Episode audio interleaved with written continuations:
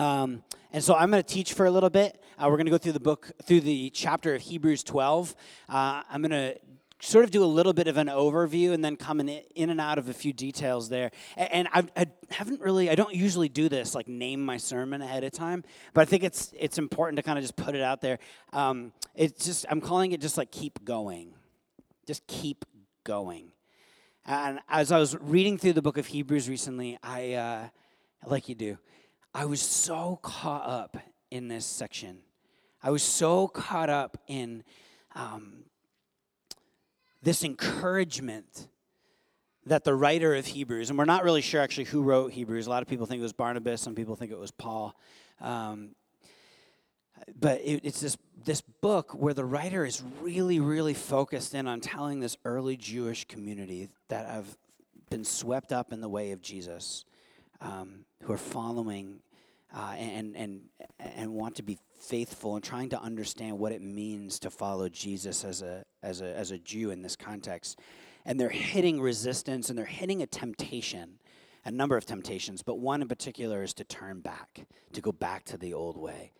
Uh, and there's a number of things I think we can draw from this. And on a week that, a weekend like July 4th weekend, um, this has absolutely nothing to do with our country's independence. So I figured I would talk about this. Let me pray for us. God, uh, we, uh, we pray that you would open um, our ears, uh, that we would hear you, open our eyes, Lord, that we might see you, Lord, our hearts, that we might know and understand you more. Um, I'm so grateful, God, for all the things that uh, that we've just been able to join you in. Um, thinking just recently, um, I in particular, God, I'm just very swept up in in the way in which You've been um, providing, Lord, in ways that are, or just so uh, not on our radar. Or the way that you've, as we've cried out that we would be able to serve the hurting in our city, you've brought them to our church, the, the physically hurting, Lord, as we've felt called to reach out to those who have just walked away from church and are so disinterested in you because of the mistakes of, of the people around them or the, or the pain or the hypocrisy of the people around them. Just praying, God, would you bring those people into our midst that we might um, help journey with them and point them back to the way of God. And Lord, it's been crazy to see you do that, to see you provide, Lord, um, financially, just, just to fill the vision that you have for us to, to, to plant other small churches around our city, that we would be able to love our city well. Lord, we thank you. Um, thank you for providing just leadership for our church. We thank you for, um, for providing community for so many, the way that you've just helped so so many folks in our community become aware and attentive to the to the the folks that are far off. And so, for all the things that are, are, are broken and backwards and need clarity and need fixing, and, and all the ways that we still need in a thousand ways to be sharpened, Lord, we're grateful, Lord, um, that you uh, are sovereign, Lord, over our, over our world and over our church. In your name we pray. Amen. Amen. Uh, if you're new with us, um, we do that whole music thing up front, and we do this teaching thing here. Um, uh, because we're a part of, uh, of a tradition that really values coming together um, and, and recognizing that there's something more um, uh, than just our, our five senses, to recognize that what we understand at the center of the universe actually is not abstract and distant spirituality. It is actually a, a person, that it is actually a relationship. Um, and so we join with, with St. Francis and, and, we join with Augustine and Martin Luther King and Mandela and all the, the greats of our faith, Lord. And we, we, we, look to, to um, to this great journey of churches who, uh, when they have been faithful, when they have been orthodox, when they have followed the scriptures, they have been the loving force of renewal um, that we believe that the, the, the greater world and ourselves are desperate for. So if you're new with us or you got dragged here this morning, um, this we call this place sanctuary because we want it to be a safe place and a sacred place. That's what the word sanctuary means. And so our, our heart is that even if if you've got a thousand questions or a thousand doubts if you're here and uh, you're just trying to make sense of your own spirituality like that's awesome. And we want to encourage you in that journey and, and know we're trying to be faithful um, to who we understand god to be and to be faithful to these scriptures um, that that are give us these accounts and stories of, of what it means to, uh, to be truly alive, to be truly human. Um, and to, to follow God. So we're really, really glad you're here. And if you'd like to know, again, more info about our church uh, or more, just get connected with folks or learn more about the way of Jesus, there's uh, multiple places to do that. Just jot that on the high card, and I'd love to, or one of our leaders would love to, I don't know, go have a pint with you and, and, and talk. So thank you, especially for those of you who I know it's really hard for you to be in a space like this, but but you're kind of pushing your own limits to explore your spirituality, and I just want to say, daps. Okay.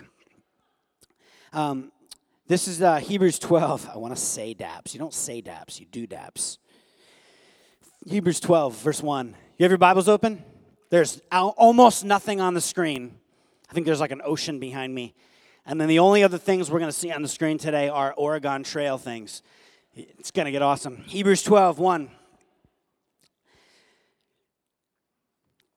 This is coming at the end of a section, uh, basically talking about how um, there were all these greats of the faith. Like I just mentioned, some of these people in the history of the church who've gone before us, who've walked the way of God. And, and so the writer of Hebrews is referencing these people who have struggled in their faith, who've endured suffering, who are people of great faith in, in a time where uh, humanity, it seems, had a hard time understanding and grasping who this God was. And so the writer says, Therefore, since we are surrounded by such a great cloud of witnesses, since we are surrounded, he's saying this early church, you guys, you guys, there are so many who have walked this road before you. Isn't that encouraging? Do any of you find that encouraging? Those of you who are here and followers of Jesus, that there are people that have actually walked this road before us? Like that is so encouraging. And so this writer is like, there's like, I, I, don't even know how to imagine that, like a cloud of witnesses. They're really like literal Thomas Kinkade type painters. Like if, if anyone calls themselves like a Christian painter, it's usually like pretty bad, right? I'm sorry to all those who call themselves Christian painters. Like you're a painter and your faith deeply informs, but like a Christian painter is usually like the really literal, like as the deer panteth for the water. Right? Anyone know that verse? As the deer panteth for the water, so my soul longs after thee. Beautiful verse. I always have to quote it in King James. and so you see the painting of, of someone saying, Hey, would you paint that? What are you going to get? What are you going to get as the deer panteth for the water? You're going to get a deer panting at water, right? Really nice pastel tones, nothing too abrasive. Zoom out landscape shot. Again, if I am like accidentally critiquing your work, I want to say God loves you and loves your work. I truly, I just don't have to. Um, it's so awful. I'm going to get so many emails. As the deer pants for the water, so my soul longs after thee. Right, so I, I just remember as the, great cloud of witnesses, and you just see like a cloud with like the saints, right? The great Saint Paul looking down on you, like Daniel and Gideon, just like, yes, my son. No, I, t- I realize I came up in Christian culture, and a lot of you did not, so you have no idea what I'm talking about. Just know it's funny. There's some funny things. Just laugh, make me feel better. The great cloud of witnesses is actually this, it's this powerful picture. It's this imagery of the, of the people who have come before us in the faith, who've walked the road of like, they've been tempted. Anyone been tempted lately? Anyone wrestling with like lust? Anybody? No. Awesome. I love my church. I always try to trick everybody for a moment, thinking someone will be like, yeah, I just raised my hand in a room full of 200 people.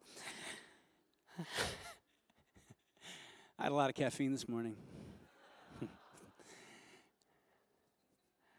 Have anyone wrestled with doubt? Like, oh my gosh, like I love the idea I love the idea of Jesus, of God. I love the idea that there could be like scriptures that point us to truth in a world that is constantly changing its definition of what is true. I would love that. I just can't do it.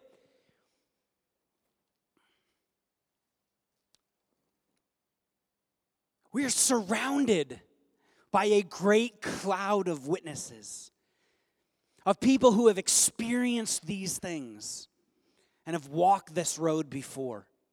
Before we get into anything else, I, I love feeling almost like the imagery almost fits for me. I know there's a lot more in like Jewish context going on here around a cloud, but I, I love the idea how a cloud just like surrounds, like low lying fog right? It's just like the, the, the, you are just surrounded and covered by all those who've gone before you. Some of the most powerful words Anne Lamott says in the English language are me too. Me too. That there are those who have walked the path before us. Let us throw off, since we are surrounded by all these folks cheering us on, who have encouraged us, who've walked this path before, throw off everything that hinders now, uh, what is the writer talking about? What hindering what? And the sin that so easily entangles, and let us run with perseverance the race marked out for us. Now, a lot of folks, you immediately you read this and you go, okay, what is the race marked out for me individually? But we need to understand that first and foremost, this is written to a people the people of God, the church, the people who are uh, to take part in the reconciliation of all things, of renewing all things, people joining God and seeing His rule and reign come to earth, servants loving their enemy and pouring themselves out for their world. This is the race marked out. He's like, there are other people who have run this race. Throw off everything else that would hinder you. Easier said than done, writer fixing our eyes on Jesus, the pioneer and perfecter of our faith. For the joy set before him, he endured the cross, scorning its shame. So then the writer references Jesus. For the joy set before Jesus, he endured the cross. So, for those of you who even may again have like serious doubts, or those who are followers of Jesus, who have kind of wrestled with the seriousness of the cross. There are very, very few writers in academia, and I point this out not as just a case, but as a note, who would deny that something happened around first century, around this rabbi named Jesus. And this aspect of the cross, of Jesus living out the way of God in such purity and such beauty and holiness and power that the Greco Roman world, in particular, the, the, the, Roman Empire that was there in conjunction with the religious elite in the Jewish community, put Jesus to death. And, and we're told here that this Jesus, um, he endures the cross for the joy set before him. To be able to run the race well. It was, in some sense, almost a, a joy to do the race, to run the race that was marked out for him. I, think this is interesting for us when we think about our own walk. For the joy set before he endured the cross, scorning its shame, and then he sat down at the right hand of the throne of God. Consider him who endured such opposition from sinners so that you will not grow weary and lose heart. You got a cloud of witnesses. You've got Jesus. Consider the fact that there are others who have gone through far worse than you. And this isn't just a perspective thing, because some of you are actually going through hell right now. Or some of you at least feels like it. Some of you, you actually get guilty even thinking about, I feel like I'm going through hell, but like I know I'm not, right? Like starving children on the other side of the world, like all these issues with race. And I know like I'm not, like I'm not really, it's that bad. But, and then you end up feeling worse. Anyone feel like that? Like you feel worse because you feel as bad as you do about the little thing? Anyone have that kind of anxiety? I have a few friends who really struggle with that. They're like, I feel overwhelmed and I feel like I'm going through the worst possible scenario right now. But I know it's not. Like when I look out at the world, which then makes me feel worse that I feel bad about this. It's like this great cycle of anxiety. Anybody? No? Cool. Consider those who have walked this path so that you will not. Why? so you won't grow weary and you will not lose heart. Anyone in danger of growing weary and losing heart of the race that's marked out before them? Of the things that God's put in your path to go and to chase and to do and to live into. This greater thing that we're a part of, right? Or sort of like we're supposed to be, for those of you who are new to church, like the church is supposed to be these agents of the of of the rule and reign of Jesus out in the world where the, the, the, the, baristas and the bus drivers and the professors and the stay at home parents and the people who are out in the world who are joining God moment by moment, thing by thing, in the renewal of all things. And we come back together and we find places to share one another's possessions and do life together and care for one another. And then we disperse again and we go out to do the mission of God, reconciling things back to Him, taking back what belongs to the way of love and beauty and truth, announcing that Jesus has forgiven of our sins. This is the race marked out for us, and yet we can grow easily weary and tired and exhausted. I think we feel that on July 4th weekend. I know, like, as soon as you stop, some of you, this is like the first time I've talked to a few of you, you stopped in like months.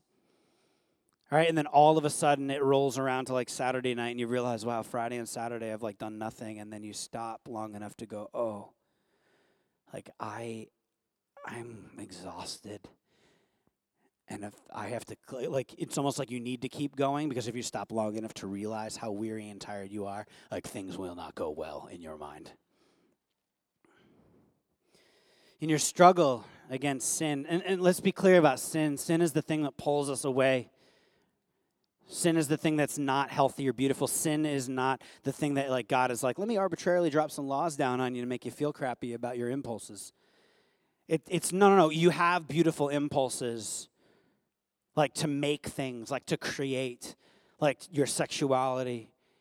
And these impulses, these drives, these passions, right? They get distorted, they get twisted. They become, we, we make them the, the ultimate thing, like comfortability and home life and financial security, these things that are, are, are great, and they become an ultimate thing. And then all of a sudden, this is where we get sin, is this distortion of that which is good and true and beautiful. In your struggle against this, you have not yet rested to the point of shedding your blood. He's like, I get that you're struggling, but you haven't actually died for your faith. Right? This is the place where literally the writer is pulling perspective.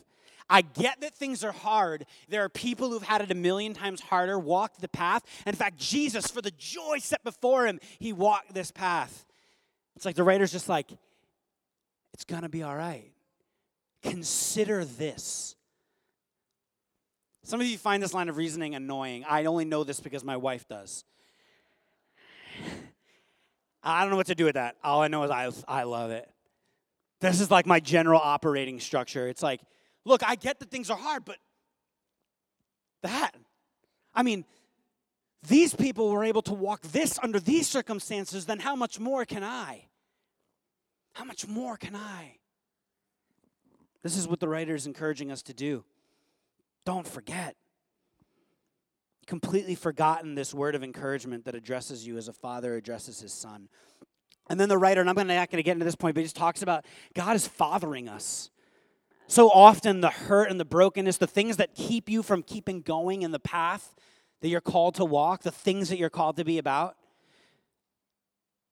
God will use the brokenness of this world for good. And so often there are places we're told here that God is like, because he loves us and because he's a good father, what will he do? He'll father us, he'll discipline us, he'll help us grow into the people that we were created to be. He will help us grow into the people we were created to be. And so he will just, I actually find comfort in that. That sometimes the hardship, the anxiety, the brokenness, the thing that's keeping me from like the stuff that I'm called to do and called to be about, actually, God might be teaching me something through that.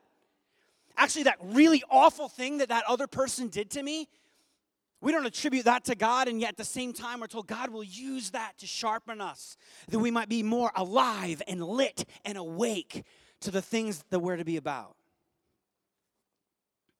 I love using the word lit and talking about the way of Jesus. The more drug references you can put into a sermon, I've heard, the better wow, he's relevant.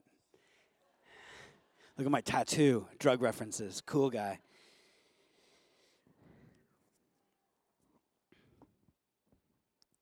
Make every effort in verse 14. I know I'm skipping a section here just because we'll be here literally all day. Make every effort to live in peace with everyone and to be holy. Without holiness, no one will see the Lord. See to it that no one falls short of the grace of God. Be sure that no one forgets that life is a gift that God loves you no matter what you've done. Don't let anyone do this. Do not let anyone cause you to forget the cross. Don't let anyone cause you to forget who Jesus is and what Jesus has called you to. See to it that no one falls short of the grace of God and that no bitter root grows up to cause trouble and defile many. See that no one, no one is sexually immoral or is godless like Esau, who for a single meal sold his inheritance rights as the oldest son. Afterwards, as you know, when he wanted to inherit this blessing, he was rejected, even though he sought the blessing with tears. He could not change what he had done.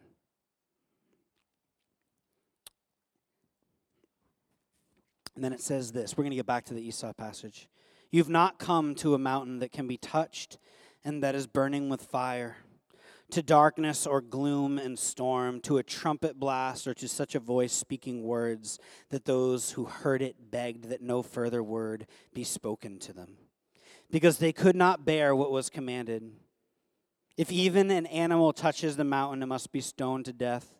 The sight was so terrifying that Moses said, I am trembling with fear. But you have come to Mount Zion, to the city of the living God, the heavenly Jerusalem. You have come to thousands upon thousands of angels in joyful assembly, to the church of the firstborn whose names were written in heaven. You have come to God, the judge of all, to the spirit of the righteous made perfect, to Jesus, the mediator of a new covenant. The writer we're going to get back to some of the middle section. But the writer is, is basically, uh, or a question, I guess, maybe that comes from me, is the writer saying, like, what mountain have we come to? Like, what kind of God have we come to? Like, what is this God actually like? What, what is the reality of the world that we live in now as we talk about running this race that we're to be about? As we speak of following the way uh, of, of, of Jesus as we think of how absolutely difficult and hard and the trials that come our way. This writer is interested in helping correct this first people that they would not lose heart, that they would not walk away, that they would not fall prey to temptation, that they would not become less than. And so the question for me is what kind of mountain the writer's posing have we come to? What, what sort of reality and relationship with God? And so he puts up two options. One is Mount Sinai, and one is Mount Zion. Mount Sinai is, is the law. This is where Moses, right, gets the Ten Commandments. This is where the calling on Israel happens. And, and, and Mount Zion is, is this picture of heaven. This is all things made new and everything in its right place. And he's saying, You have come now to a new reality Things have shifted. It is not the path that it once was to get to be connected with God. It is not the path that it once was. It is not the hardship that it once was. If this feels really like arbitrary and up there, uh, let me tell you why I think this is so encouraging, and I will tell you by way of the Oregon Trail. First slide. Anyone remember the Oregon Trail, first of all? How many, honestly, just uh, if you have been totally tuning out so far, can you let me know? Oregon Trail. How many know the Oregon Trail? How many under 24 know the Oregon Trail? I'm just wondering because I know it's it's a generational thing. This was like this started in the era of like dial-up. How many people remember what dial-up is? Dial-up internet. Awesome. All right, so first off, a few highlights. One, the, there was a BuzzFeed article that was why, why the Oregon Trail has probably traumatized you. One, one is the cold blooded game begins asking you to name every member of your doomed party, creating an emotional connection with each character. So, this is how it starts. Right? Two, um, go next slide. Yeah, so then you're smacked with a brutal lesson about class and value in society. So this says traveling to Oregon uh, isn't easy. But if you're a banker, you'll have more money for supplies and services than a carpenter or a farmer. However, the harder you have to try, the more points you deserve. Therefore, the farmer earns the greatest number of points and the banker earns the least. This is like, okay, cool, the world's not fair. Next up, really awesome uh, stereotypes, like completely over the top, Snake River Crossing. Next one. Um, this is my favorite one. You can mercil- mercilessly steal everything you have at any time. Do you remember this? This is one of my favorite parts, besides the, next one. Uh, just like randomly, like steal something. A thief stole oxen from your wagon. Like there's just no setup for it, and then you're just doomed. Number five. Yeah. So anyone favorite part of the game? Yeah. For those of you who don't know Oregon Trail, I'm so sorry. This is pretty amazing, but basically, this is really the only like active fun part of the game, um, and it's participating in the extinction of the buffalo. Next slide. oh, and I forgot about this one. You always shoot exactly 2,000 more pounds of meat than you could carry. Every time. You're like, yes, I killed all these buffalo. You're thinking you're to get mad points. It's like, yeah, you can only really carry, you know, a leg. Um, next slide. so other immigrants will buy, will try to buy an action movie's worth of bullets off you while creeping you out. Um, this is you meet another immigrant who wants 166 bullets. You don't have this. Uh, next slide. For no reason whatsoever, members of your party begin to contract a myriad of painful diseases. Right? Dysentery, that's like the best one. Hey, you pooped yourself to death. Like, Another one, we got measles, I think it's up there. Bindi has measles. you're like, and of course, you've attached a real name to this because you're like a kid, and you're like, Mom. like, oh, cool, Mom has measles. Awesome. Typhoid, I think cholera. We got a couple great slides up there. Um, or you simply b- break your limbs for no reason. I remember that one happening. Um, snake jumps out to bite you, um, or you just get really, really tired. Um, someone may, I think 16, someone may drown while wading across the river three feet deep and lose everything you own. Um, and then, uh, and then you actually, at the very end, you actually like help create your own um, like uh, gravestone. It's like you, like a seven-year-old has to like write an epitaph, like, and it's over. And that's pretty much the game. That's like, and then you get dysentery if you haven't already. Like everyone else will get it. Uh, and then at the very end, I think of the last slide, after your entire party is dead, you will receive this uplifting message Everyone in your party has died. Many wagons failed to make it all the way to Oregon.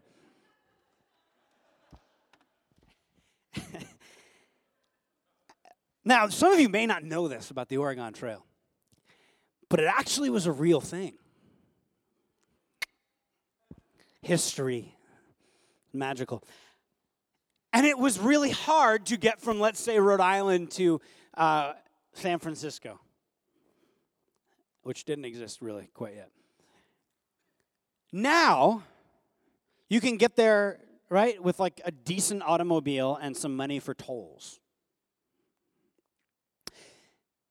The writer is letting us know that the way in which we now relate to God the path that God has opened, the mountain that we've now come to, what God has now done in history, this is almost like the halftime, like pep talk. Do you realize what's happened? You can now literally relate and walk with the God of the universe. Be encouraged. Keep going. There's a great cloud of witnesses who are around you, cheering you on, who have walked this path before. Keep going. There's the God of the universe who's literally come and shown us and, and, and, and, embodied and seen every single temptation and hurt, it says in the book of Hebrews. It says, For the joy set before him, he walked the race even to death. So you keep going. This is where the life is. This is the mountain that you've come to. This is a God of grace and of love who is putting things back together with you that you get to join and you let stupid things get in the way. And this is where I want to land the plane. And this is why I think so often it's the stupid things. It's because right in the middle of this of this chapter in Hebrews, the story that I read, if you remember, just of Esau, you realize that he needs to point out, or she needs to point out, whoever wrote this letter, he's pointing out that there is some things that get us tripped up when it comes to endurance, when it comes to being able to keep going. And he references this story of Esau. If you have your Bibles, turn with me to Genesis 25. You guys with me? A little bit? Cool. Genesis 25. This is a very, very ancient story, primal humanity. The boys grew up and Esau became a skillful hunter, a man of the open country. How many of you are men of the open country? While, Jacob was a quiet man, staying among the tents, Isaac, who had a taste for wild game, loved Esau, but Rebekah loved Jacob. Unfortunate. Once, when Jacob was cooking some stew, Esau came in from the open country, famished. He said to Jacob, Quick, let me have some of that red stew. I'm famished. This is why he was also called Edom. Jacob replied, First. So Jacob goes, You want some of this? You want some of my stew? First, give me your birthright. Like, what? This is one of these stories you read the Bible, you're like, This is why no one follows God. Like, what is happening? Look, I'm about to die, Esau said. What good is the birthright to me? So he's coming from something. He's a man of the open country. So he clearly is, like, there's not a lot of details here. This is an understated story. But he's literally at the point of like, I am absolutely beat. Maybe he was like, I like to think he was in some kind of bear fight. I don't know why. I just feel like bear, like a bear fight would be awesome. He's come in and he's just beat. He's at the point of death. And he says, I just need, need some of that. And, and Jacob takes this opportunity to go, All right, give me your inheritance. You want some of this? Like, give me your birthright. Now, a birthright. What's a birthright? A birthright is everything you are meant to be. Like everything you were like that was entitled to be in God. A birthright in the ancient Near East is everything. You have your tribe, you're living in tents, your family travels together, you have the same last name. There aren't that many people in the world, so not only is carrying on the bloodline a sign of respect to your ancestors, like keeping your last name or something, but it's your survival, your honor, your dignity. We've got to keep this thing going. The birthright's symbolic of everything your family stands for. If you do something shameful, it affects like the whole family tree. Right? People like, wow, you're that dude. You're the mook. That already sounds like it's like derogatory. That's my last name. Secondly, the birthright entitled you to a double portion of your father's inheritance. So to have the birthright is like you you you get like a serious amount of like coin when dad dies. To put it in modern words. Then there's a spiritual element to it. It's symbolic of your connection with God, which is everything. Birthright is your destiny. And he trades his destiny for a bowl of, at least at this point in the story, red stuff. Now, birthright throughout the scriptures is what it again means to be a, a child of God, made in the image of God, children of God. Um, and there's multiple, multiple places where God is calling people to their birthright, to, to their destiny, to the destiny that God has for each one of you and us as a church. Moses can't speak. Like he, he blames, he's like, I can't live into my birthright in my own destiny because I, he was a bad speaker. Gideon Gideon um, was to, wants to follow the way of God, calling Gideon to amazing things. This is your birthright. This is who I've said you are. You are loved, set free. Let me show you the way that I want you to walk. And he basically his excuse is, I'm from a family of losers. Like, why would you choose me? Isaiah says, I'm not worthy. Jeremiah is he's I'm too young. Peter, I have unclean lips. Throughout the scripture, you have people who have like a birthright, who have a way to God, who have an understand, who have a destiny placed on them, and they refuse to live into it and refuse to walk that way. There's like something hanging over them in like the in a really beautiful way. Like this is who you were called to be. And and they've come up with excuses and reasons to not lean in. Jesus and talking to even the, the Israel and talking to um, this group of people that had gone so off track. He says in Matthew 23 Jerusalem, you who kill the prophets and stone those who sent you, how often I have longed to gather your children together as hens gather her chicks under her wings, but you are not willing. In other words, these people who are called to be a blessing to the world weren't willing to walk in their birthright. How many of you have had a sense that you were made for something more and you're not living into it? How many of you we talk about the race marked out before you and keep going and cloud of witnesses and Jesus is for you and keep going and this is going to be amazing and you're going I don't I don't even know what the race really is for me in light of all this grand stuff about the church. There's this ache that God seems to have throughout the scriptures of wanting to call people to their destiny. And what's fascinating about the Esau story is that he thinks that this bowl of red stuff, so in the ancient Near East, if you came upon red stuff, and the red soil that would have been in this particular area, this was all connected to basically blood, right? There's this primal belief. If I ate like, if I ate some stew that had meat in it, if I ate something bloody, if I ate like the, the, the life force of another animal, and it sounds like really primal, but there was something, right, that we can almost make sense of the logic. How if I eat like the, the life blood of something else, literally, then it will somehow like make me stronger. So he's come back from some epic journey. He comes back and he's like, oh my gosh, I need some of that. And it turns out not even to be the thing he wanted. It wasn't like beef stew. What was it? If you read a little further, it was lentils. He traded his birthright for lentils. How many of you had a moment where you like went to bed with that girl and it was to be amazing and then you rolled over in the morning and you're like lentils. Right? How many of you have had a moment where you're like this thing was supposed to be amazing. This was supposed to be fulfilling. And it's not because it's not what i was made for. It's i sold in some way this good and true and amazing thing that god would use for his purposes for the way of life and i sold it for for lentils This is one of the things in this section that the writer is warning us about. Why do I crave this? He's like, you let these things control you. You're tempted by things. You're pulled into boredom. You're pulled into things that take up so much of your time and pull you away from your God given destiny. You log on to this site, and it's like lentils. Hashtag lentils.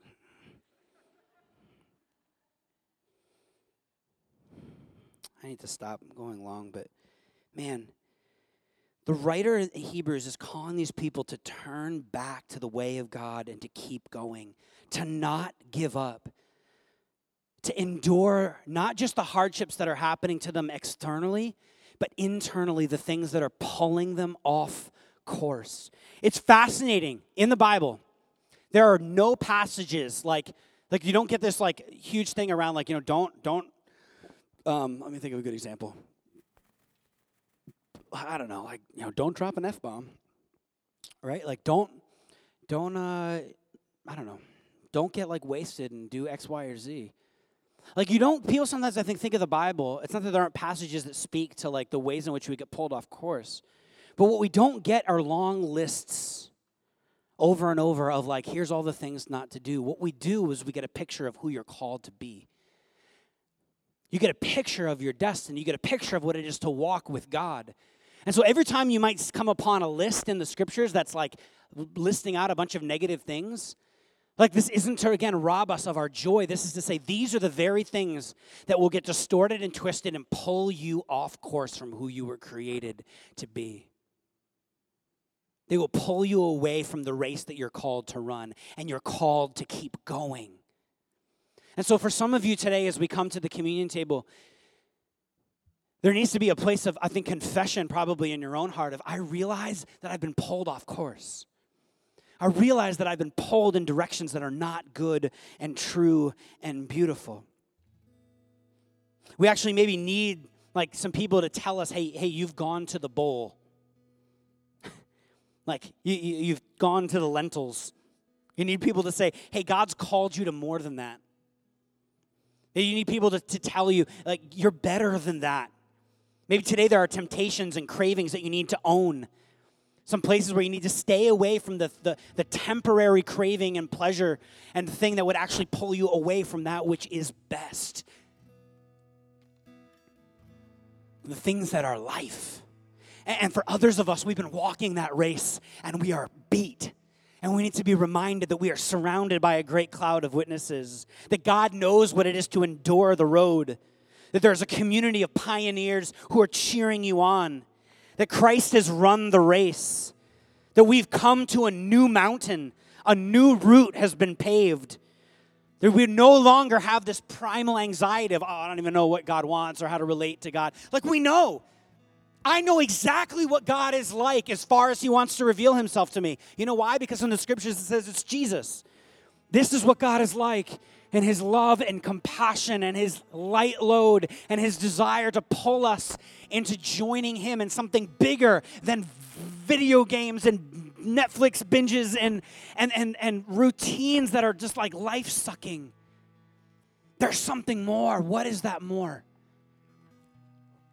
As always, this is not a call away from nice, restful rhythms. This is a call like why we rest in order to continue to run the race that God's called, called out for you. Who are the people that you know that God's calling you to serve? What are the destiny, the things in front of you you know God's been like pushing you to do that thing, to lean into that dream that He's given you, to that vision, to that way of bless the world and bless those around you? Job or school or rearranging this or being able to be more generous here or to love better here or to push away from these things. For some of you, we need the encouragement to keep going. And for others of us, we realize that we have got things that we turn to that are pulling us away from the very race we're called to run. The writer of Hebrews, I would humbly submit to you, is saying, keep going. Keep going. It used to be the Oregon Trail out there. Like it used to be like I know I get it like all these people were really hard and now there's a new mountain we're coming to. Be faithful. Step in to the path that God's called you. He's empowering us to choose our birthright over the bowl. And we need to be reminded of everything it means to be a daughter and a son of God. Lord Jesus,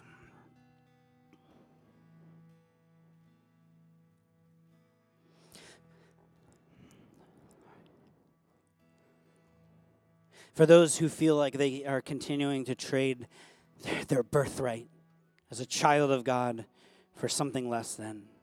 I pray today is a day when things change. There's an active response to turn away from that thing, that temptation, that that rhythm that's pulling us off course. For those tired and weary who want to give up, may they be encouraged as they come to the table, being reminded that you have endured the pain and the scorn and the shame, that you have made a way, that you have allowed us to come to a different sort of mountain, or that you um, Lord, have forgiven us and set us free. That when you, says in the passage, Lord, when you sat down, says Jesus sat down at the right hand of the Father. This is, this is, this is saying it's finished. It's done. There's nothing more to do. Accept what I have done for you. Accept what I've done for you. There are some people in this room right now that need to like accept, Lord, that you have forgiven them and want to reconcile them back to you. Today, you are like moving in their heart and they need to respond.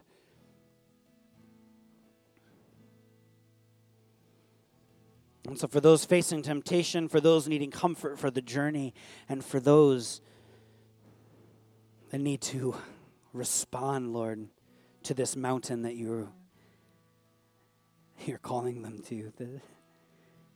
Calling you, them to respond to the claim that you make on the cross that it is finished, Lord. We pray in this moment that we would actually be a people that move, that repent, that change our mind about things, that cry out to you for strength, to turn away from temptation, to keep going, and to simply throw up our hands and surrender and say yes to you. So, Lord, in your name, we come to the table. I want to welcome the greeters to come up, the servers to come up. If this morning you want to respond to, to the, the it is done, to trust that, that Jesus loves you, is for you, has set you free. Coming to the communion table, maybe today, to the Eucharist, let this be your active response of yes. Those of you not followers of Jesus, maybe let this time be one where you're just open. Maybe just to asking God, if you're there, I, I just help. I don't know what to do with all of this. He's faithful to answer you. For those coming in need of just power and strength to move away from temptation, might you, as you take the bread and dip it in the cup, as a reminder of God's body broken and his blood poured out for you, this amazing act of love and forgiveness. May you be reminded that you are forgiven and that God is calling you to something greater. And for those who need help and encouragement just to keep going, may you be reminded of the painful and brutal death of our Lord Savior and that he has done the work and the heavy lifting for you, and you can keep going. So, would you come forward to take the bread and take the wine? There are people over here who would love to pray with you. If today you want to say yes to Jesus for the first time, would you go over there and just and just pray with them to allow them to maybe pray for you? So would you come?